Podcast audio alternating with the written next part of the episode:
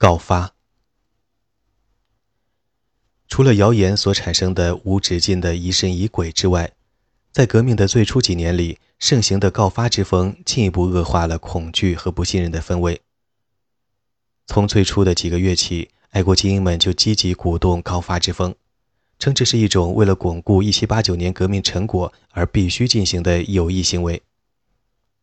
鉴于革命党人寻求实现变革将会是翻天覆地的新变化，他们自然不可避免地产生出极度的不安全感和脆弱感。早在1789年7月，一位自称“国民检举人”的记者就向读者发出警告。称必须警惕贵族的阴谋诡计，即便是现在的统治者，也随时可能因腐化而倒戈，因而所有公民都必须把注意力集中在每个人和每件事上。同样，精英们早在中学时期就深受拉丁文演说家卡托和西塞罗的告发文本的影响，这些文本在当时的中学教育中是强制背诵的篇目。众多政治宣传册和演讲中都讲述了西塞罗如何挫败卡提林的阴谋，并保全了罗马共和国。也正是在这些文本的基础上，卡米尔·德穆兰提出了《告发者权利宣言》，肯定了民主体系下每个公民都有搜寻国家敌人的权利和责任。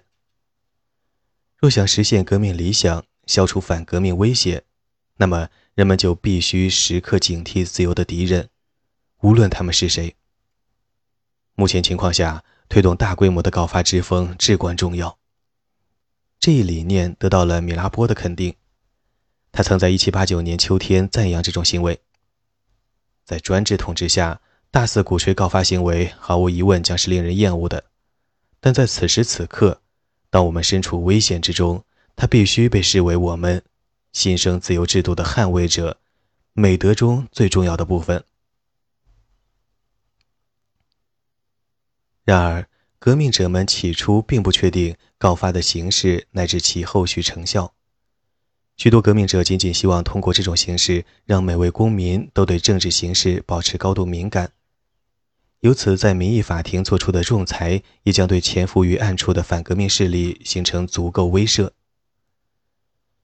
这一时期，新闻出版业的几位有志人士响应了这一号召。刊发批判性文章的同时，不断敦促读者保持警惕。一七八九年七月，雅克布里索为他的报纸定了基调。此后，每期《法国爱国者报》的报头都有这样一段话：“自由的报刊是人民的警惕哨兵。”堪称告发艺术第一人的，无疑是人民的朋友让·保尔马拉。自他的报纸首次发行以来，指控就成了所有报道的基调。我是人民的眼睛，他在一七八九年九月写道：“你们不能一如孩童般无知，不能看不到真相。人民的朋友将始终替你们擦亮双眼。”他鼓励公民直接向他告发和控诉，以方便其将告发内容直接刊登在报纸上。倘若他强烈怀疑某些官员有不可告人的阴谋，他甚至可能杜撰一封给编辑的信。当然，爱国者们也意识到，不择手段的人可能会因谋取私利或出于报复而做出诬告，因而设想中所有的指控和告发都将是公开和实名的。这意味着检举人需要在告发文章中附上手写签名。假如一项控告并不属实，亦或是告发人出于敌意而诬告，被检举人也同样不会有任何麻烦。在全体公众面前为自己辩护，自然就会真相大白。基于这种高效而无害的设想，公开检举和告发的必要性已经成为共识，同时也是实现新闻出版完全自由的最有力证据之一。一七九零年八月，高体耶德比奥扎承认，这种自由确实在一些时候纵容甚至鼓吹了诽谤，但他同时又表示。在目前革命根基未稳的情况下，这种夸大必须得到容忍。好不容易结束了长期的奴役，自由终于重新确立，因此很多时候矫枉必须过正。当然，并非所有的爱国人士都对这种指控性做法充满热情。激进派报纸《巴黎革命报》提醒公众，有失偏颇的告发和谴责将使民众对时代的信心遭到毁灭性打击，导致个体之间相互猜疑，并合理化了那些出于私心而报复的行为。如果告发之风不受控制，任何人都不会想担任公职。一些议员，如布勒东、勒让德，对来自公众的无休止告发感到非常不满。科尔森则很快对马拉鼓吹的时代挽歌感到厌倦，他甚至怀疑这位人民的朋友是否被贵族收买，用以在社会上制造持续大规模的恐慌。倘若这样，他的报纸就应该改为“人民的敌人”。将检举和告发内容引入报刊，也是出于经济利益的考量。报刊编辑们面临着激烈的竞争压力。如果他们能够借助天然具有极强煽动效果的告发性内容这股东风，报刊的高销量乃至高知名度都将不成问题。显然，记者们已然清晰地感知到普遍存在于民众之间的焦虑情绪，也清楚地意识到，随着谣言的愈演愈烈，许多原本子虚乌有的阴谋很可能成真。此外，报纸并非革命初期唯一承担着告发职能的机构。在许多爱国俱乐部内部，告发和批判之风更盛。如果一个人真是宪法的支持者，那么他就不应该局限于理解和支持宪法的内容和愿景，而应该竭尽所能地挫败任何企图摧毁宪法的敌人。许多社会团体都将监察和批判作为团体存在和发展的根基，他们也成为每位成员的基本义务。例如，在马赛。每位加入团体的新人都将做出承诺：我将以我的财富和生命起誓，保卫每一位有勇气与自由的敌人、祖国的叛徒作斗争的公民。他们同时还被警示：永远不要将视线移开，始终对公共事件保持高度警惕，甚至是官员们的私生活也应被关注，这样才能保证没有任何官员以权谋私。以土伦为代表的许多地方性雅各宾派成员佩戴的三色徽章之上，还另添了一只眼睛，以此作为警惕的象征。这种做法实际上出自科德利埃俱乐部，后者的每一份出版物上都贴有监视之眼。科德利埃成员还被要求对前特权阶层保持高度关注，并对存在反革命阴谋的这一可能性始终保持警惕。一七九零年二月，巴黎的雅各宾派组织章程中并没有涉及告发行为，但到了一七九一年春，他们在一些地方俱乐部的带领下宣誓：“我们将检举和告发所有叛国者，即使以我们的财富和生命为代价，也在所不惜。”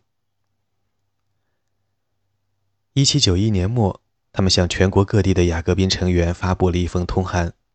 要求他们上报当地的任何可疑活动。我们邀请你，我们的兄弟和朋友，他们写道，尽可能详细的向我们反映你所在区域内任何事关公共安全的消息。自此，几乎每次雅各宾派集会时，秘书都要逐份阅读对各地相关团体或个人的检举书信。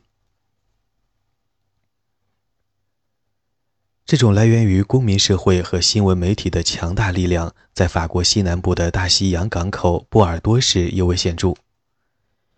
1791年春天，波尔多宪法之友组织响应巴黎雅各宾俱乐部的号召，要求成员们宣誓成为祖国的哨兵，告发一切他们认为可疑的人和事。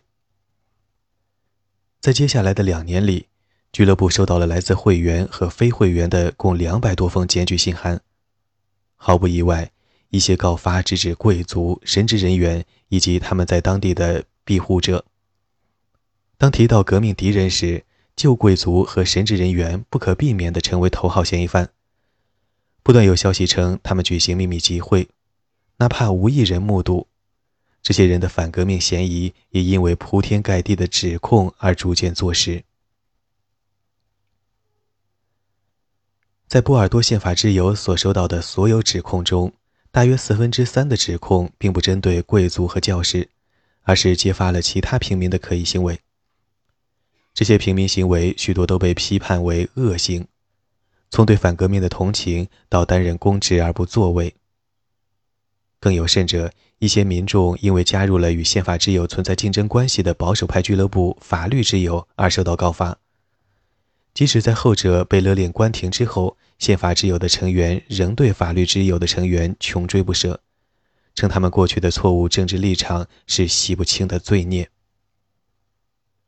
更多的公民则因为使用不平等的旧时代称呼而屡被教育，如称某人为先生而非公民，又或是使用傲慢的腔调，习惯性的认为自己高人一等。一名平民因为沾沾自喜地骑着一匹白马出门而被讥讽为炮灰英雄。平等观念犹如一记惊雷，让爱国民众炸开了锅，每个人都近乎着迷地追逐平等。随着时间的推移，越来越多的指控直指俱乐部的其他成员。雅各宾派的兄弟们被指责在会议期间以管理者身份自居，言辞不当，亦或是在爱国主义面具背后躲躲藏藏。很多时候，这样的指责实际上针对的是不正确的政治取向，尤其是在立法议会和工会召开期间，人们明显发现俱乐部内一分为二。吉伦特派和山岳派互不相让，互相告发。这种趋势并非微不足道，相反，这是未来的不祥征兆。到1792年秋季，波尔多的雅各宾成员已经不再告发神职人员和贵族，而是将矛头转向彼此。在波尔多宪法之友的公开平台进行的指控和告发，给整个社群造成了震动。成员们开始抗议，称但凡有一官半职的人，都会被一双双眼睛严密监视着，而他们面临的诸多指控却全是细枝末节的。这种指控、告发和谴责是否存在边界？一名抗议成员这样写道：“在原本视为兄弟的公民面前，许多人，尤其是一直以来支持革命的爱国者们，因为莫须有的指控感到无比愤怒。”并陷入被羞辱的巨大痛苦之中。他们声泪俱下地书写自白书，言辞恳切地否认指控，称指控搞错了对象，又或是指控者曲解了他们的言辞和行为。他们在自白中隶属自己为革命做出的贡献，并以一系列的宣誓作结，承诺与祖国的敌人不共戴天，承诺将毫无保留地捍卫革命。这些誓言和控告者的誓言并无两样，许多人开始抱怨告发风气的负面影响，尤其是对整个革命团体的士气造成了极大打击。正如一位作家所说：“这些告发不但给我的家族造成了麻烦，更重要的是让我身处其中的集体陷入极大混乱。”截至一七九一年。革命派始终认为敌人潜伏在爱国的面具之后，这也是告发矛头总是指向革命团体内部的原因。自马拉于1789年11月首次提出“爱国的面具”这个说法之后，布里索也不断强调革命团体内存在反动势力的危险性。比起手持利刃的敌人，我更害怕的是伪装成自己人的阴谋家。革命党人时常强调。那些藏在暗处的敌人十分谨慎，几乎不会留下任何蛛丝马迹，让我们窥知其真实动机。这已经成为一种共识，普鲁多姆写道：“阴谋不可能借由书面证据来证实，因为只有傻瓜才会留下书面证据为人掣肘。既然书面证据不可得，人们就转而借助主观观察，并对大小事件的内涵进行推敲。”这些观察和推断一样能够串联成证据。一些记者甚至为公众详细介绍了辨别忠心耿耿的爱国者和暗中谋划挫败革命的反革命分子的技巧。如雅克·杜劳尔所说：“假意爱国的反革命分子必然对革命有着矫揉造作的狂热，时常指点江山，积极参与革命斗争。”却无时无刻不在为挫败革命做准备。除了上述堪称舆论法庭的民意审判之外，各种监督机构在革命党人的指引下陆续建成，旨在核查检举并将被告发人逮捕入刑。早在1789年7月28日，也就是革命爆发后的第一个夏天，国民议会就设立了一个特殊委员会来调查有关反革命活动的指控。几个月后，巴黎市政府随即成立了自己的研究委员会，并向公众开放检举渠道。作为当时市政委员会的一员，布里索对这一举措表示期待。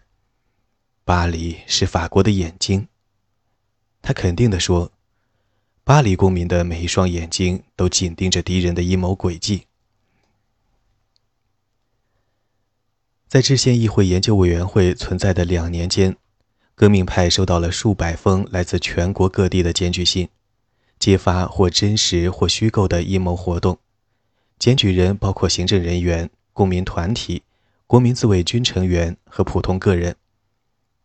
与此同时，新上任的市政官员极其重视这些检举和告发。1790年7月，瓦兹省收到了第一份检举信，提醒当局警惕反政权势力。他们不会公开唱反调，而是会以倡议者的姿态建言献策，并夹带他们的阴谋诡计。其最终目的是彻底摧毁我们苦心经营的革命成果。一定要留心他们别有用心的暗示和讽刺。随着贵族人口的外逃和越来越多的神职人员阻拦革命进程，表达抱怨和焦虑的信件每天如潮水般涌向研究委员会。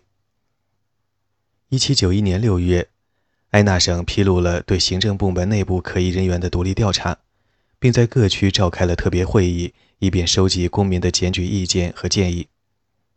一些管理人员甚至准备参考未经检举人签名确认的匿名告发。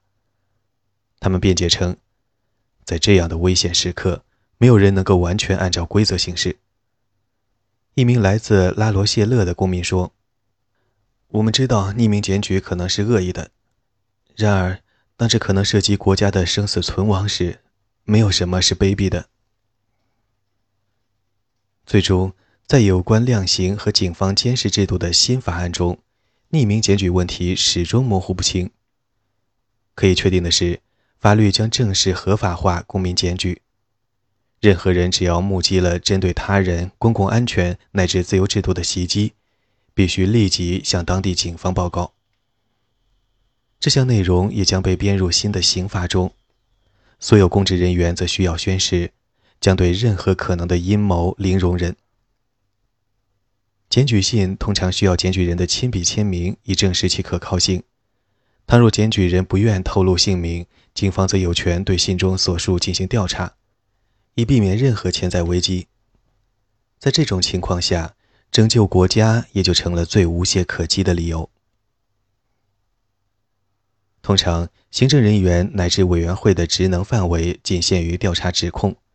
并向法庭提出司法行动的建议。在一七九一年之前，这种形式上的相互制约使实际定罪的案件少之又少。然而此后，爱国者们越来越相信，这些出身于旧政权，在一七九零年后重新上台的法官们，打从心底里不愿意审判嫌犯并给他们定罪。革命派俱乐部和激进报纸纷纷抱怨当地的市政治安官员没有认真对待他们的检举，并因证据不足而释放了罪犯。很快，人们开始怀疑这些法官本身就是潜伏在革命阵营中的反革命势力，认为仲裁机构连同此前备受关注的旧贵族、前神职人员，组成了企图挫败革命的三方同盟。波尔多的情况和各地方的形势大致相同，无止境、无边界的检举和告发造成了旷日持久的混乱。由于害怕被告发，许多人更加精力充沛地先发制人，告发他们的邻居。雅克梅内特拉在巴黎被一名邻居告发，为此他感到沮丧和愤怒。我在过去的五十七年生命中从未与人交恶，然而现在。我怎么也不敢相信，一个一直自称是我昔日旧友的人，居然会告发我。梅西耶认为，告发是革命中最具毁灭性的做法之一，它引起了怨恨、仇恨、背叛和嫉妒，甚至家庭的纽带也受到影响。而另一方面，无论这些告发是出自真心，还是仅仅作为削弱政敌公信力的战术，在派系领袖看来，他们的竞争对手毫无疑问就是反革命的共谋者和假爱国者。并背信弃义地企图破坏革命，恐惧情绪和谣言的肆虐，再加上甚嚣尘上的检举和告发，整个法国社会陷入了日复一日的恐怖当中。这种产生于社会基层的相互窥探和猜忌，形成了恶性循环，并在某种程度上预示和形塑了1793至1794年间的制度性恐怖。风靡当时的阴谋论，如何具体评估焦虑情绪、谣言和告发对革命领袖心理状况的影响？自1789年夏天以来，越来越多的革命者陷入癫狂，走向了告发的极端，怀疑一切，否定一切。关于这种偏执的政治文化何时成型，又以何种面貌影响着革命精英？学界始终争论不休。毫无疑问的是，早在旧政权时代，法国民众就极易被各种阴谋论吸引，并陷入相互猜忌的惶惑之中。回看历史，我们不难发现，每当发生出乎意料的事件，最为流行的解释一定是阴谋论，即认为事件必定由人力或超自然力量刻意造成。以如下事例为例，在18世纪。当人们谈起罪犯，必然会联想到不法分子恶意囤积面包以报复公众。这种近乎本能的联想，就是所谓的饥荒阴谋逻辑。这种逻辑在此时也同样主宰了全体民众的心理。既然该时期民众生活完全由王室、贵族和教会势力掌控，这种出于不安全感的猜测也并非全无道理。同时，大多数检举的所谓证据，实际上早已被主观想象力改造。他们当然不愿意承认自己也可能是不幸事件的始作俑者，也当然不愿意相信不幸事件的确是出偶然。这听起来太荒谬可笑了。因此，他们必然会将矛头指向他人。在他们一厢情愿的设想中，阴谋家被塑造成了一根筋的恶棍。正如一位人类学家所说。与混乱不堪的现实世界相比，经由民众推断得出的阴谋家的邪恶计划要合乎逻辑得多。即便是受过教育的人，也未能避免这种思维方式的侵害。在旧政权时代末期，一众作家，包括伏尔泰和许多詹森主义者，都坚信耶稣会会士正密谋摧毁宗教体系和君主政体。即使是前任耶稣会神父巴里埃尔也持同样观点。然而，这种猜测潮流在18世纪的法国作家圈子中是个例外。绝大多数法国作家从不使用“阴谋”一词，即使有人使用，也是用来指历史事件。孟德斯鸠认为，阴谋早已是罗马和希腊时代的事情了。对于民众就面包价格居高不下背后原因的阴谋论讨论。狄德罗刻薄地嘲笑道：“因为既穷又饿，人们只知道小麦必须保持低价，但他们不知道，也永远不会知道，要让庄稼的收成始终与需求成正比是多么困难的事情。”事实上，到18世纪末期，上层社会已经形成了一套客观分析政治和经济事件的机制，这一机制排除了任何主观意志的影响。这种机械主义世界观脱胎于科学推理和对自然因素的信仰，对精英阶层看待事物的因果观念产生了深远影响。得益于这种逻辑，18世纪的思想家在理论化的梳理世界政治和经济发展脉络方面取得了显著进展。至于未来的革命党，他们在旧政权时期的书信中也丝毫没有提及阴谋。到了革命前夕，在三十二位编著政治宣传册的第三等级代表中，只有一位，马克西米连·罗伯斯庇尔，提出了偏执心理的分析。其他人的著作则表达了对革命前景的美好祝愿。他们虽然的确严厉批判贵族，但更希望贵族能克服自身偏见，被爱国事业感召，最终成为革命的忠实追随者。这种舆论风向，在1789年早期城市精英阶层上交的陈情书中可见一斑。尽管这一时期他们一丝不苟地践行部长问责制，并时刻要求政府财政支出向公众保持透明，但从未有人提出过阴谋论的猜想。然而，从1789年夏天开始，对于阴谋的恐慌迅速在精英阶层和平民阶层中间蔓延开来。紧张而动荡的社会局势往往伴随着谣言的扩散，而阴谋论又往往裹挟其中。在危机时代，焦虑实际上更容易应对。只要事件最终能够归咎于某个群体或个人，并将他们绳之以法。1789年7月的系列变动让人们切实地感受到了阴谋的存在。一批雇佣兵在巴黎周边集结，财政部部长内克尔被免职，取代他的是极端保守派成员。正是在6月末至7月初这段时间里。我们收集到的众多书信中，不约而同地首次出现了关于阴谋论的猜想。例如，这一时期科尔森与友人的通信中，首次出现了对推翻国民议会和袭击巴黎这一阴谋的推测。同一时期，基尔贝·罗莫和弗朗索瓦·梅纳尔·德拉瓜耶也尤为关注阴谋的走向。尼古拉·吕奥则在给兄弟的家书中详细推论了王室假意求和，实则谋划推翻议会的阴谋。记者普鲁多姆在其刊发于八月的文章中写道：“每天都有新的罪行被揭露出来，潜藏的阴谋也逐渐浮出水面，我们都将成为阴谋的受害者。”公民议会火速设立了调查委员会，称阴谋者正在密谋反对国家。阿德里安·杜布尔强硬地表示，调查委员会必须成立，没有人可以有任何疑问。在接下来的几个月里，阴谋论所掀起的恐惧浪潮持续不断地影响着巴黎大众阶层。正如谣言所推测的那样，社会上层的精英们始终保持缄默，其立场也似乎模棱两可。而在国民议会内部，阴谋论的推测更多时候是总结性而非预示性的，大多数猜测都是对已发生的反革命活动的推理。例如，1790年8月信仰天主教的国民自卫军的集结事件，以及当年12月在里昂挫败的反革命阴谋。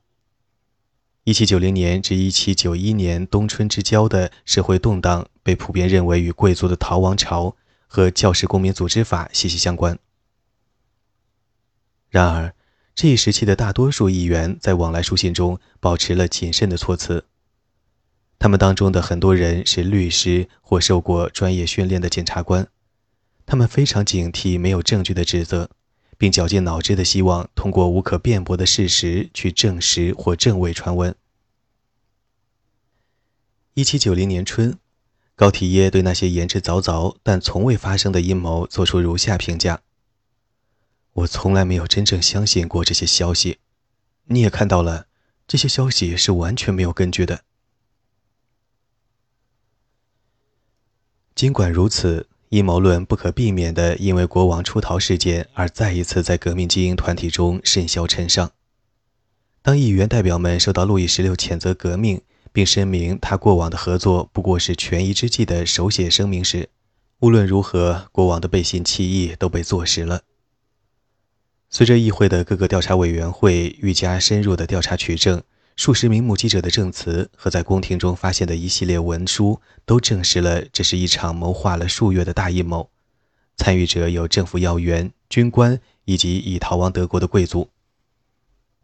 毫无疑问，这是由曾经宣誓宪法至高无上的国王本人主导的彻头彻尾的谎言和阴谋。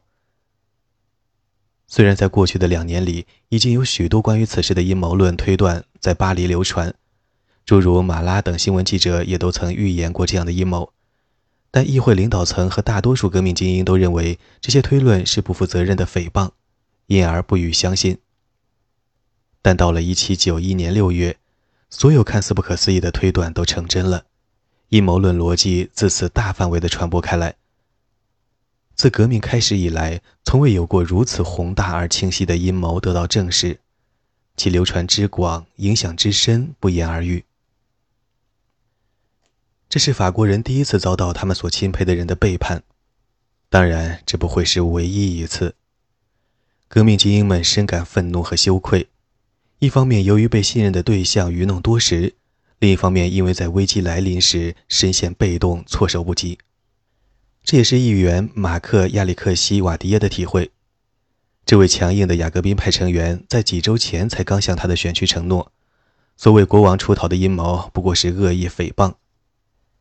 然而，真相无疑令瓦迪耶羞辱异常，极度愤怒之余，他为过去的盲目而后悔。同样。布列塔尼议员代表勒让德也处于一样的境况。他长期以来一直告诫选民要对阴谋论的解释持批判怀疑态度，但现在连他自己也确信阴谋无处不在。正如他所说，敌人遍布首都，很快就会在巴黎内部发起第一轮袭击。很快，各省的信件涌入议会。来信的行政人员、公民组织和团体无一不言辞激烈地谴责国王的背叛，以及他与逃亡贵族和外国势力合谋推翻革命的邪恶意图。在十月初刚刚当选的立法议会的代表们看来，国王出逃毫无疑问说明了国内外乃至革命党内部确实存在着巨大的阴谋，妖魔化他者。在立法议会召开会议之时，绝大多数革命精英仍然坚信自由和平等的价值观是自由精神的核心。如往常一样，他们继续参加集体宴会和重复往日的宣言。即使到了1793至1794年的恐怖统治时期，革命者们在这一点上也始终没有动摇。然而，革命领导层在1789年6月的自信和镇定，以及对迅速建立新秩序的乐观期待。在革命的头两年被极大的破坏了。革命中的不确定性和焦虑推动了谣言、告发和越来越盛行的阴谋论的产生和发展。他们与革命精英阶层心理状态的微妙转变互为因果。在一个社会中，集体性愤怒和仇恨的出现总是一个复杂的过程，必然伴随着更为复杂的情绪。从历史的角度来看。仇恨的出现，往往是因为遭遇背叛，或是所坚信的价值观被摧毁，又或是感受到了或真实或虚幻的威胁。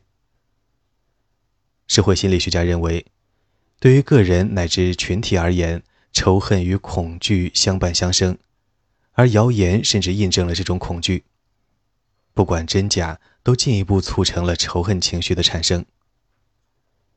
百年前的威廉·莎士比亚曾经说过。当我们深陷仇恨之时，我们往往也感到无比恐惧。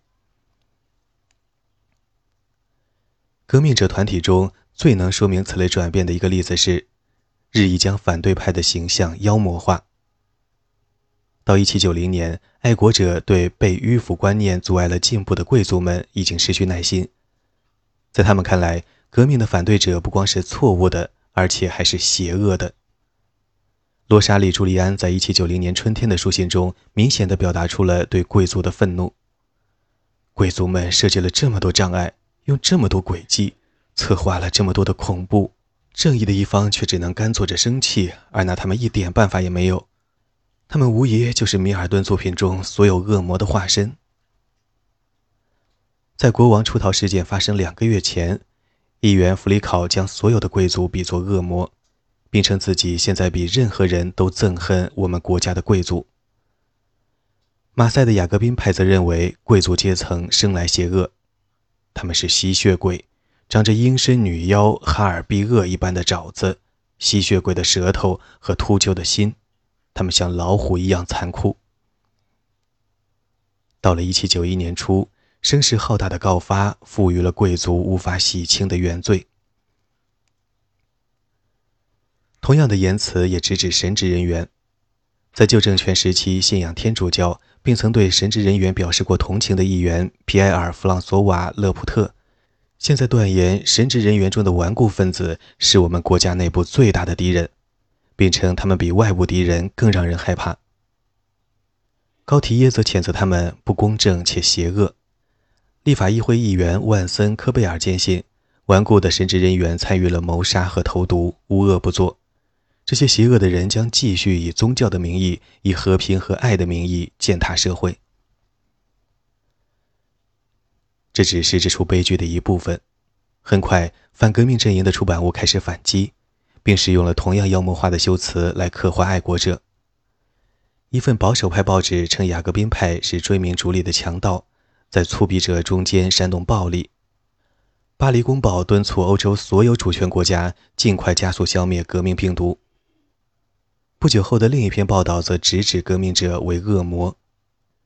这些谋杀者疯狂地追求暴力流血，并正在策划针对神职人员和贵族的现代版的圣巴托罗缪大屠杀。就像并非所有人都疯狂痴迷于阴谋论一样，诚然，每个人对妖魔化言辞的偏爱程度也有所不同。一些革命领袖似乎比其他人更容易受到影响。但他们的流行趋势是动态的，取决于社会形势的紧张与否。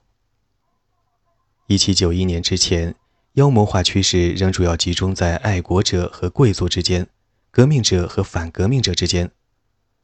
但在新成立的立法议会中，这种极端的言辞将越来越多地被爱国者们用来指代同属革命阵营的敌对派别。